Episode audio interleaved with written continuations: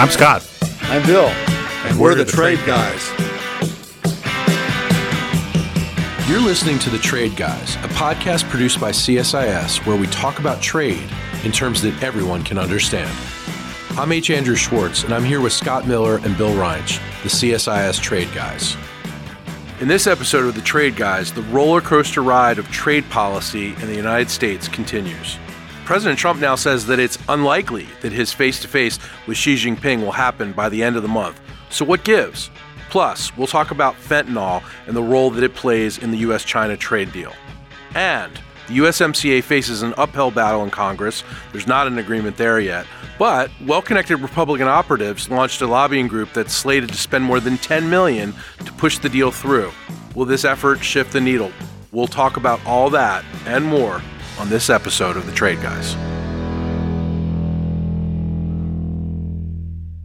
Gentlemen, the US-China trade war continues. There were some early negotiations this week that don't appear to be leading to much. They're really designed to lay the groundwork for the heavy-duty guys, Lighthizer et al., who are coming in later this week in Beijing. What's going on here? There's a fentanyl card. There's a whole bunch of stuff going on. What's happening? They're dancing around, trying to get to the outlines of an agreement. I think most of us have figured out that the real negotiation will be at the end, and it will be when the president meets with Xi Jinping, which is an undetermined, we don't know when they're meeting. Time and place are undetermined, but I'm not worried about that. I mean, I think, we've said this before, Trump has created a situation where he's his own U.S. trade representative. He'll make the final decisions. Wait, time out. Scott, Bill is not worried about something with trade and President Trump. Well, is this a first? I think he wanted to say he's not worried yet because it's still too early to get worried about this. It's too soon to panic. It's too soon to panic. We've got to get much closer to the deadline to panic. And clearly the markets are pricing in some optimism today, both about the government continuing to operate and getting a deal on this year's financing. Right, today's Tuesday morning and markets are way up. Yeah, and so there's optimism on China. I would note that all the photos of the U.S. negotiators, they're really badly composed, or they just look exhausted. So that's for me a good sign. They don't look like happy people. I'll tell you, when you go to the face-to-face negotiations, you work incredible hours. I've always been impressed. As many critics there are out there of government workers and their schedules and their benefits, our trade negotiators work day and night. They pull all-nighters routinely to get the job done. And the photos from the scene look like that's what they've been doing. So are they working on a smaller agreement that could pave the way for a larger agreement? What's happening here, Bill? No, I think they're working on the larger agreement. The point of this stage and this level is to try to narrow the issues and clear away as much of the simple stuff as you can, knowing that with this president in particular, you want to narrow the issues dramatically, so he doesn't have that many things to decide. But that's always the way it works with every president. You don't go to a summit meeting with 24 issues on the table. You go with 3 or 4. So think of this as a process of creating a framework. So think of it as a matrix or an accounting book, where we're listing the issues, we're listing what we agree can be done about the issues, and then list how and when we'll know when things are done. So that's what they're sketching out now. And I think that particularly Ambassador Lighthizer and his team are very focused on making sure whatever we get in terms of an agreement to deal with the issues that have been raised for a long time, we want to be able to know that China is taking action and know when the actions actually have the effect we're looking for. I think the outlines of the package in a gross sense have been clear for a long time. There's going to be 3 parts, and the first part is market access. They're going to buy more stuff, and the negotiation, I think, so far has been mostly the Chinese making offers about what they'll buy and the Americans saying, we want more, and eventually there will be a number or a volume that will be fairly detailed. It won't just be more. It'll be more, this many planes and this many soybeans and this many, and so on. That's the easy part. The next part has been the Americans trying to get out of the Chinese commitments on the structural issues that we've raised, the intellectual property protection, the subsidies, the state-owned enterprises, all the things that we argue has disadvantaged American companies trying to do business against the Chinese in third countries and also in China, and really distort the trade rules. And then the third basket which I think they're probably starting to talk about now, is compliance and enforcement of the latter. Because I know the American negotiators fundamentally do not believe the Chinese will keep their word. And there's some basis for believing that they won't keep their word. So if you're suspicious that they're going to renege, then you want to build in a bunch of things like deadlines. So an agreement that says by this date you'll do X, by this next date you'll do Y, and this third date you'll do Z. And we get to send people over to watch to make sure you're doing it. That's monitoring. And if you don't do it by these dates, then we can take certain specified actions without you retaliating. It's sort of a snapback. We can go back to the tariffs. If we lift them, we can add new tariffs. Yes, that expression, snapback, has found its way into these talks. And usually it is. And we saw it coming. And yes, that's right. And Bill's right. This is when you're not fully confident in what your counterparty is going to do what they promised to do.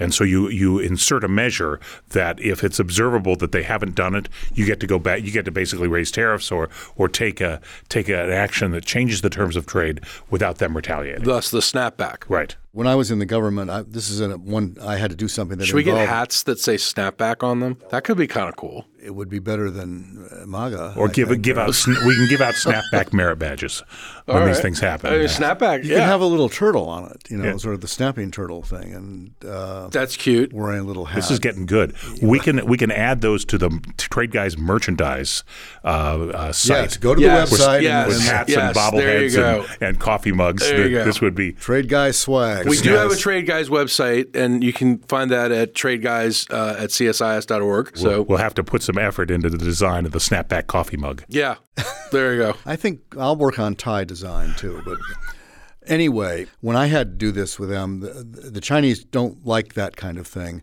because for them it's a violation of sovereignty. They don't like the snapback because it implies ahead of time that we don't trust them. They don't like monitoring and enforcement because they view it as an intrusion on their sovereignty. My job when I was doing export controls was we would occasionally want to send somebody over there. We had licensed an export, and we needed to make sure that it was where it was supposed to be and that it was doing what it was supposed to do and that it was not doing something different. And the license usually contained a requirement that happen. The Chinese hated that because they viewed American government officials coming inside China, going to private companies on their own and asking questions as an intrusion on their sovereignty. That's, though, is what Lighthizer is going to try to get in this agreement. And, it's not really that big an intrusion on their sovereignty, but they get very upset about it. I think that's going to be a substantial part of the end game of the negotiation, getting stuff in there that will satisfy Ambassador Lighthizer that even if they cheat or don't fulfill their commitments, then we are protected on the downside. What about this fentanyl card, though? I mean, fentanyl, as many Americans know, took nearly 50,000 lives in the United States in 2017 alone, fentanyl being the powerful painkiller. And a lot of it's coming from China. So how does that play out in this agreement? President Trump's been talking about it this week. Yes. Well, I've been tempted to say it's China's revenge for the opium war. And it's also probably not a lot to that. But. It may be, but more importantly, it's not clear to me how connected this is to the commercial disputes that Ambassador Lighthizer and others are negotiated. So that may be something that you can help me with as well as our listeners. I think that there's not a direct link that the Chinese made a vague commitment to criminalize this and to not permit it. I think that But if they designate it as a controlled substance in China, that means that anyone who sells it is subject to the death penalty. So this is serious stuff in China. If they enforce it, it's serious stuff. That's good PR for them. This is an opioid. It's caused countless tragedy all over the world, not just in the United States, but significantly here. For them to make a commitment like that is a constructive and positive thing for them to do. Why does it play into this? I think it plays into this for a couple reasons. One, they will probably expect to be paid for it in the negotiations. We did this for you. Now here's something you need to do for us. And second, if talks break down and then they decide for internal reasons, and there will be some, not to enforce it, even though it's on the books. And then they'll blame the breakdown in the talks for their own decision. What they promised is probably driven by their desire to do something for Trump and to smooth the talks. Whether they actually enforce it or not will be driven by internal Chinese politics. And if it turns out that the people that are selling fentanyl are major leaders of the party, or their nephews or cousins or, you know, brothers-in-law. Do we think that's likely? Well, it's not unheard of. I don't know, but yes, it's not unprecedented at all. Then enforcement gets very difficult very quickly. And if they decide to not enforce, it will the truth is it will be because of that. You know, what they will say is it's because the Americans didn't pay or because we couldn't reach an agreement. I mean, they're very good at blaming, at doing what they want to do anyway, and then blaming it on us. So what's likely to happen on or before March 1st? Well, I think one of the things that we ought to watch carefully is what happens in North Korea. We talked about this a little bit last week, but which is essentially timed identically with this. Perhaps by accident, but now these events are linked in terms of the president's schedule and in terms of sort of the country's foreign policy agenda. And of course, China has a big role in the behavior and any resolution of issues on the Korean Peninsula. So I think we just watch this play out. But I hope our negotiators create a framework that is solid enough to present to the boss, that they get some rest on the plane back, and we'll see how it plays out. It's still early. My fearless forecast would be that they don't quite get to the end, and they know they don't have to because the end will be when Trump and Xi meet, right. And they apparently are not going to be able to meet before March 2nd. So the good outcome here will be they get enough of the groundwork accomplished.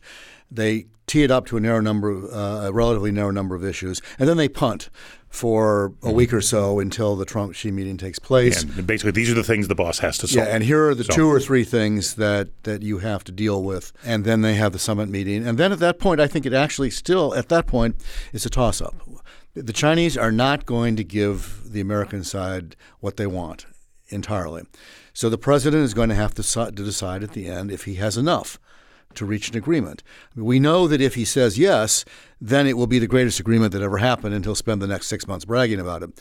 But I think it's, you know, he might very well say no. He might very well say there is not enough here to justify me going back and bragging about it. Yes. I would say the habit for President Trump has been to try to exert maximum leverage, complain, moan, criticize, dramatize how bad things are, and then when the half a loaf shows up, he takes it and glorifies it as the best loaf ever. All right, so we'll have to see. And something that we're also going to have to see about is NAFTA. Trump loves the new NAFTA. Congress doesn't love the new NAFTA.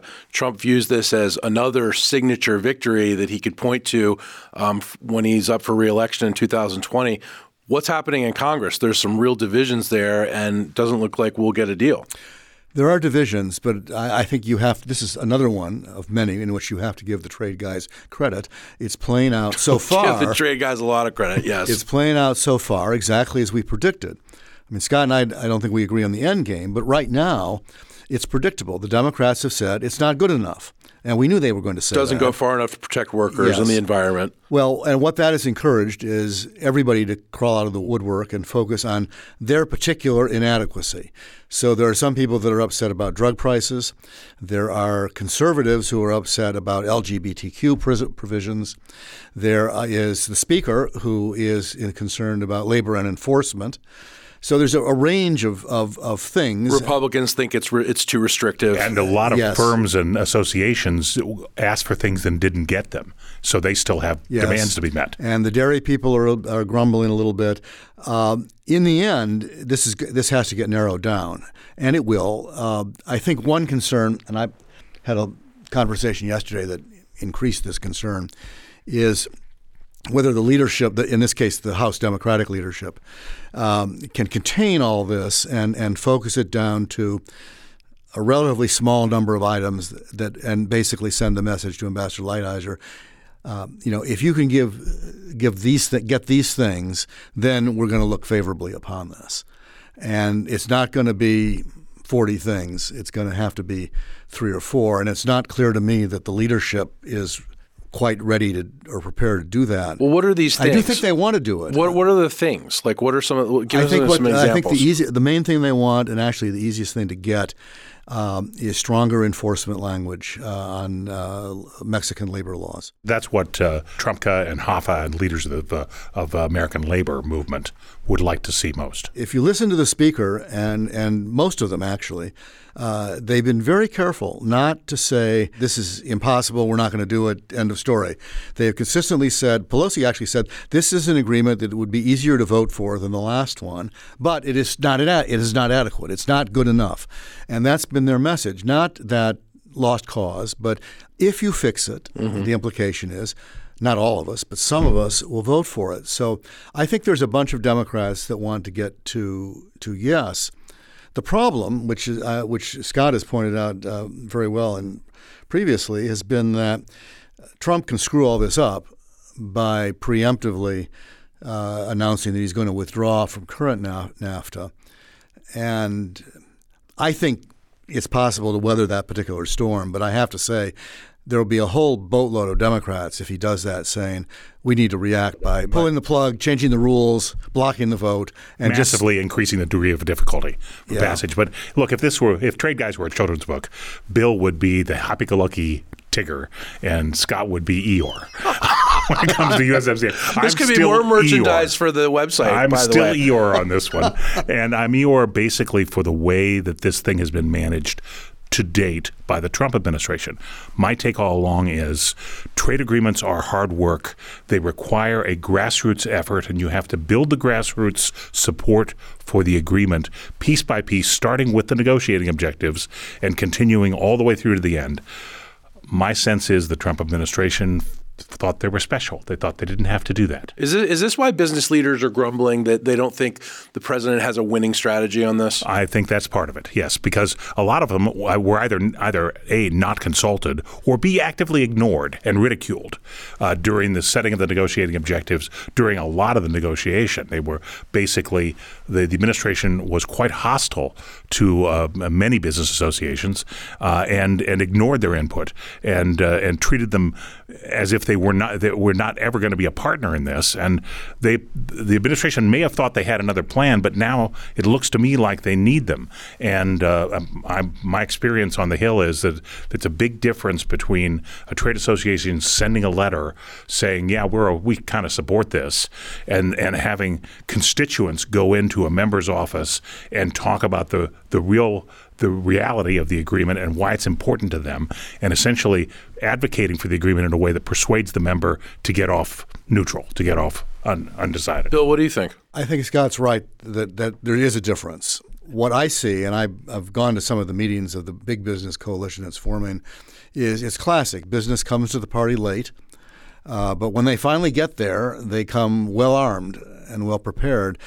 My sense is they are gearing up to support this. I mean, all the grumbles that Scott described are correct. They're not happy. They're grumbling, but they're going to be 100% behind it, and they're going to show up at the right time and do their best to make a difference.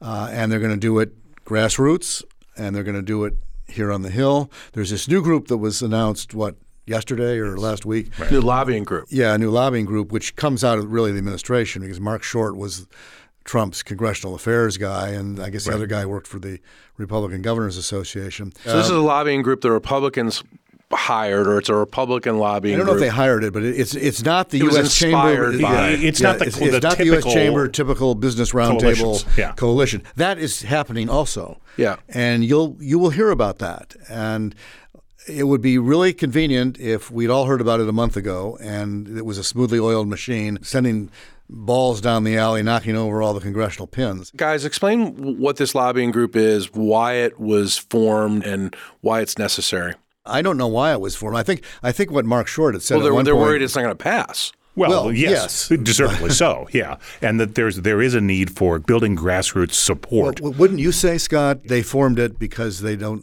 believe the business community will deliver? That may be their thinking, but I don't know. It's hard to speculate, but clearly they must have felt a need other than the existing or the usual coalition efforts by the Farm Bureau, the Business Roundtable, and the Chamber of Commerce. And that kind of supports what Scott was saying earlier. If you're suspicious that those guys are not going to show up and beat everybody over the head, you're going to try to do it yourself. You're going to try to build a better mousetrap and make it happen. And look, this is the way Washington works. It's why lobbyists are part of the First Amendment, and people do what they do to make their views known, and that's why our system works the way it does. So I'm happy to see them arrive, and I'll be very interested to watch whether they work and play well together with the other supporters of the agreement, or whether they carve their own path. We'll find out. And we can say that because we were both lobbyists at one point. Right. So all this is designed to bring about a signature win for President Trump. What should his next steps be in building congressional support for this deal? To me, the best thing he can do is shut up and let Lighthizer manage the process. Lighthizer worked up there. I wouldn't characterize the relationship he's had as smooth, but I think there's a lot of respect for him, respect for his knowledge. I think increasingly people are believing that he shows up, he listens, he doesn't always do what they want. But he's got a better sense of how to tactically move something up there than the president does. Yes, I think the president has to delegate his USTR badge to the USTR, at least for this process, because as Bill points out, Ambassador Lighthizer is a pro at this. He's done it before. He'll figure out how to do it. And I think at this point, because it is a signature initiative, because it was a campaign promise in 2016, that the less the president personally involves himself with the Democrats in Congress, the more likely he is going to have a successful ending. By the way, this lobbying group we were referring to is called Trade Works for America, and it was co-founded by Phil Cox, former executive director of the Republican Governors Association, and as you said, former senior White House official Mark Short. Scott just said something that was important. One of the reasons why he might end up being right and I would end up being wrong on this. This is Eeyore versus Tigger. This is one reason why Eeyore might be right, is that the Democrats might ultimately conclude they simply don't want to give Trump a victory. Just like the wall. On anything. Right. Just like the Republicans did that to Obama for 8 years. This is a big win he can point to for 2020 if it goes through. Well, he will point to it, and it will be part of 2020. It won't be that big a win. It's not that big a win, but he'll definitely point to it. It's a promise that he kept, and that's, I think, what his 2020 campaign is. And he can hype it up as a big win, whether it is or not. Yes. And to the extent that he personalizes it, and to the extent that he leads the fight, it pushes Democrats to oppose it. If he keeps his mouth shut and lets Lighthizer do it, that increases the possibility that it will be actually considered on the merits and not on the politics. And people will recognize that it, modest though it is, it makes sense to do it.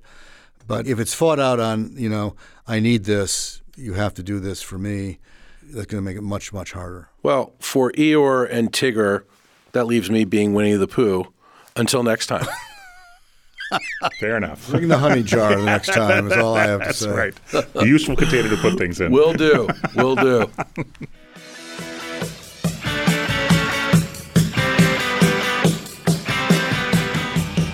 To our listeners, if you have a question for the Trade Guys, write us at tradeguys@csis.org. That's tradeguys@csis.org. We'll read some of your emails and have the Trade Guys react to it. We're also now on Spotify, so you can find us there when you're listening to the Rolling Stones or you're listening to Tom Petty or whatever you're listening to. Thank you, Trade Guys. Thanks, Andrew. You've been listening to the Trade Guys, a CSIS podcast.